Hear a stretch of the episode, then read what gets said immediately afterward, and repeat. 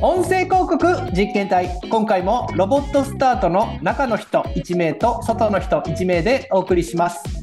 で今回は第3週なのでリスナーさんからの質問会ですかね、はい。最近何か気になるご質問ってありましたか？うーん、質問ではないんですけど、以前、いつか日本のデジタル音声料金についてまとめて報告したいって言ったのを聞いてくれて、楽しみにしておりますっていうお声を伝えているので、まあ、ちゃんとね、今回そのニーズにお答えしなければなっていうふうにちょっと思ってました。ほうほうほう日本の動向については前回もあの少しだけ触れましたよねうん、あの前回は市場の状況っていう切り口を中心に触れたと思うんですけど、今回はね、サービス面の部分をお話しできればなっていうふうに考えております。うーんこれ各企業がそれぞれに取り組みを進めてるかと思うのでうん、話を広げすぎると焦点がぼやけてしまいそうなのが怖いですね。まあ、確かに技術面に強みを持つ会社ですとか、まあ企画力が強い会社ですとか、まあ、特徴もね違いますからね。じゃあ今回は一社に絞って見ていきましょうか。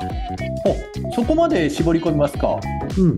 となるとどこかいい企業はありますかね。うん、そうですね、まあ、前回、声の祭典っていうお話をさせていただいたと思うんですけど、その一社となるボイシーさんというのはね、やっぱり頭に浮かんできますね。確かに最近よくお名前をお聞きする気がします。うん、で、そのボイシーさんについてなんですけど、別途ね、運営する、まあ、テキストメディア、当社やってますけど、そのね、中で、今年だけでね、20本以上ね、ボイシーさんに関する記事をね、作成してるんですね。まだ10 11月ってことは月2本くらい作成されてるっていうことですよね。そうですね。ってはことはそれだけネタがあるというかやっぱ多角的に活動されてるわけですね。い。うん、あの、ボイシーさんは日本独自の音声プラットフォームっていうことで、あの、彼らのね、取り組みを理解するということは、もう我々がやってるポッドキャストのね、活用可能性を把握することにもつながるんじゃないかなっていうふうに思うわけです。まあそうお聞きすると興味が湧いてきますね。うん。で具体的にはどのような動きがありましたか？えっとね、まず触れたいのが、法人向けのブランドソリューションの利用者数が、えっと250を突破したってことをね、えっと今年の8月に発表されてます。えーかなりの企業に利用されてるようですけどちなみにどのようなソリューションなんですか？えっと、チャンネルのスポンサーであったり、あとタイアップとか、あとね、声のオウンドメディアの展開の支援とかですね、そういった複数の機能を提供されているといったもののようですね。ほうほうポッドキャストに置き換えると純粋な広告ですとか、あとホストリード？うん。ブランデッドポッドキャストの支援のようなイメージですかね。はい、あの、大枠そういうイメージかなというふうに思います。で、そのね、ビジネス領域において、過去3年間で流通総額が、えっとね、3倍に成長されてるってことなので、まあ、着実に広がってるという、まあ、感じですよね。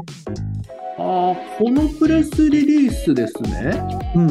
スポンサーに関わる音声情報との接触回数が多いほど認知度と好意度が上がるっていうデータも発表されてますね。はい。特に週4回以上聞かれる方ですと好意度が5点満点中3.8点になると。はいい。で、この点については、多分ね、ポッドキャスト広告でも、まあ、類似する話で、えっとね、最近、オーダシーっていうところから発表された資料を見ると、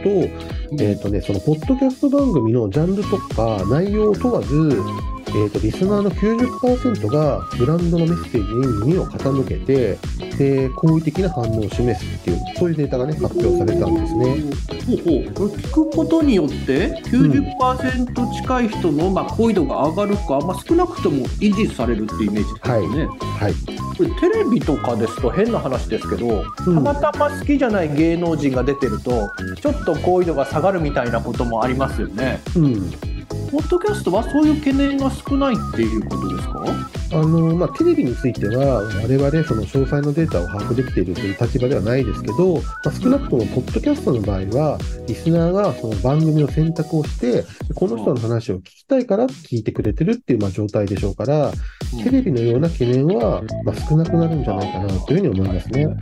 で、また、あの自分が好きで聞いてるホストをまあ応援してくれるスポンサーには、まあ、少なくともね、悪い印象っていうのは抱かないでしょうね。あーこれ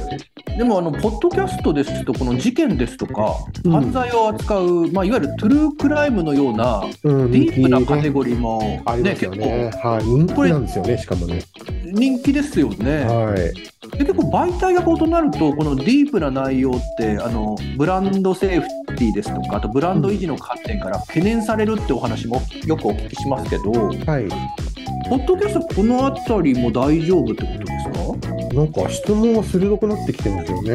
本当ですか？うん、で、まあ、例えば、まあ、たまたまテレビを見ていて、想定せずに、まあ、突然ね、ディープな情報に接触してしまった場合って、その直後に流れる広告主のブランド既存っていうのはね、つながってしまうことは、まあ、可能性としてはあるかと思うんですよね。しかし、その音声コンテンツ、まあ、ポッドキャスト番組の場合は、まあ、自分からそれを聞きたくて選択して、能動的に聞いてる状態なわけですよね。うんそういった場合、やっぱりほとんどのケースにおいて前向きに捉えてもらえるっていうことなんですね。あーま確かにお化け屋敷に好んで入る人がなんで怖がらせるんだとか怒らないでしょうし、うんまあむしろ怖がらせてくれてありがとうってなるようなそんなイメージですかね。うーんとね、それがね、適切な事例かっていうね、ちょっとさっきほ褒められたんでちょ調子に乗りましたいやが。あのお化け屋敷に入る、入らないっていうまあ選択もできますし、まあ、入る人はね、お金を払って入るっていうことですからね。はいでデータとしてはあの、事件とか犯罪を扱うポッドキャストカテゴリーでも、まあ、先ほど90%って話をしましたけど、このトゥルークライム領域だと85%のリスナーが好意度が上がる、もしくは維持するっていうデータになってるんですね。あーまあ、以前、ポッドキャストはブランディング目的の出稿比率が上がってるっていうはい。話を伺いしましたけど、これ、なんとなく背景が見えてきたような気がします？うん、で、このあたりは他の広告媒体と、まあ、データ比較ができると、よりね、イメージが湧きやすくなるかと思うので、まあ、今後取り上げていきたいなというふうに思ってます。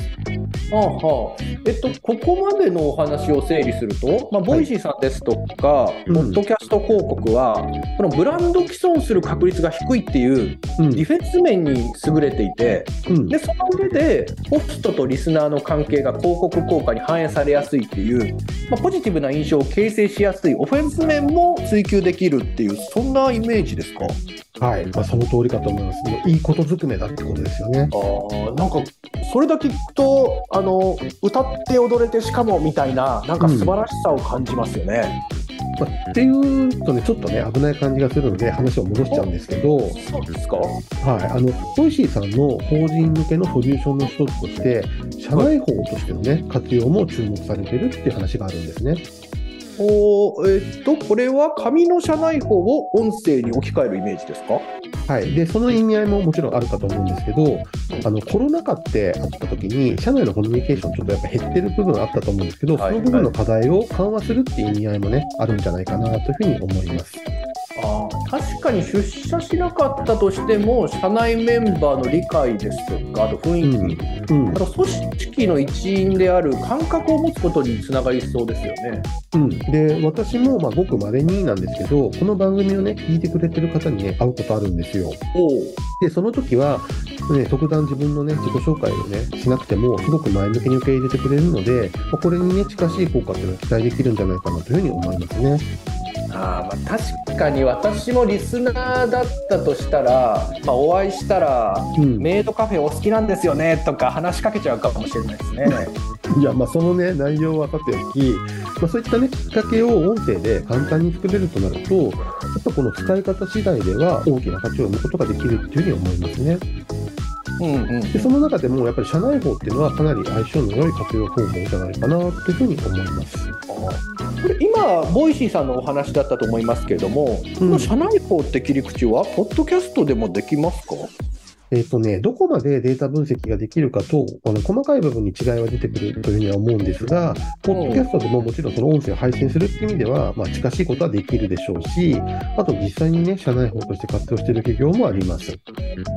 あでも、あれかあの、やっぱ外部の方に聞かれると嫌な場合もあるかと思いますので、うん。ポッドキャストって情報管理面の対策ってやっぱ難しいですかね？あの、何もしないとね、例えば Apple Podcast にそのまま登録すれば誰もが聞けてしまうっていう意味ではそのオープンになってしまいますけど、えーと一工夫ね、凝らせば、社内メンバーにしか実質アクセスできないような環境構築ももちろんできるかと思いますね。そうですか。うん。じゃあそういう意味では一回作ってしまえば、まあ後から入ってきたメンバーの方が組織文化をキャッチアップするときにも活躍するでしょうし、うん、場合によっては採用の段階で候補者に聞いてもらってミスマッチを減らすためにも使えそうですよね。うん、これめっちゃ鋭いですね。で、そのね、採用っていうところで、ピトパさんが最近、デジタルガレージさんの新卒採用向けのポッドキャスト番組っていうのをね、えーと制作しましたよっていうプレスリリースを出されてましたね。で、そのまさに就職活動を行う学生というのは、職場の雰囲気だったり、社風を知りたがってるっていう統計があって、まあ、その課題解決として、えーとまあ、使えそうだよねとで。しかも、ポッドキャストリスナーっていうのは、15歳から29歳ぐらいかが、まあ、ボリュームゾーンなので、非常にその相性良いよねっていうふうに思ってます。で、また、採用サイトだとか、ホームページの文章だけでは伝えきれない社内の雰囲気だったり、社内同士の関係性とかも、音声を活用することで、保管していきたいって目的もあるようですけど、もしかしたら、文字ベースの特設ページなんかを作るよりも、まあ、コストかからないかもしれないですよね。え？何ですか？え？っとですね、あのはい。今日あの複数の企業になると取り留めがなくなるので、ボイシーさん一社に絞ってっていうお話でしたよね。あれ、なんかそんな話、なんか冒頭でしてましたっけ？してましたね。ね、神野さんがね、採用の話をちょっと振ってきたから、これはね、やっぱちょっと伝えなきゃなって思っちゃってね、ついついね。あーこれもしこの伝えたい気持ちが溢れてるのであればこれ新しい番組立ち上げるのまあ簡単だと思うんで、うんこれ語り尽くすための番組を別に作ってもいいんじゃないですか？まあね、外部の方向けに取り留めのない話をするのはね、さすがにね、はばかりますけど、まあなんか社内向けに社長の思いとかね、この業界のことを語り尽くす、もうなんか1時間番組とかね、作ってもいいかもしれないねって思いますね。これ社長の立場でメンバー向けにっていう。そうそうそう、もう延々と喋るやつ。これね、あの、あのね、これ、まあ、会社の文化にもよると思いますけど、それは場合によっては数少ないポッドキャストの悪い使い方というか、悪い事例になってしまう可能性も一応あるんで、はあ御社の立場でやるのはやめた方がいいんじゃないですか？まあ、じゃあ、この番組にね、全力を尽くしていきたいというふうに思います。そうしましょはい。う。ということで、今日はこの辺りにしましょうか。はい。本日もお聞きいただきありがとうございました。ありがとうございました。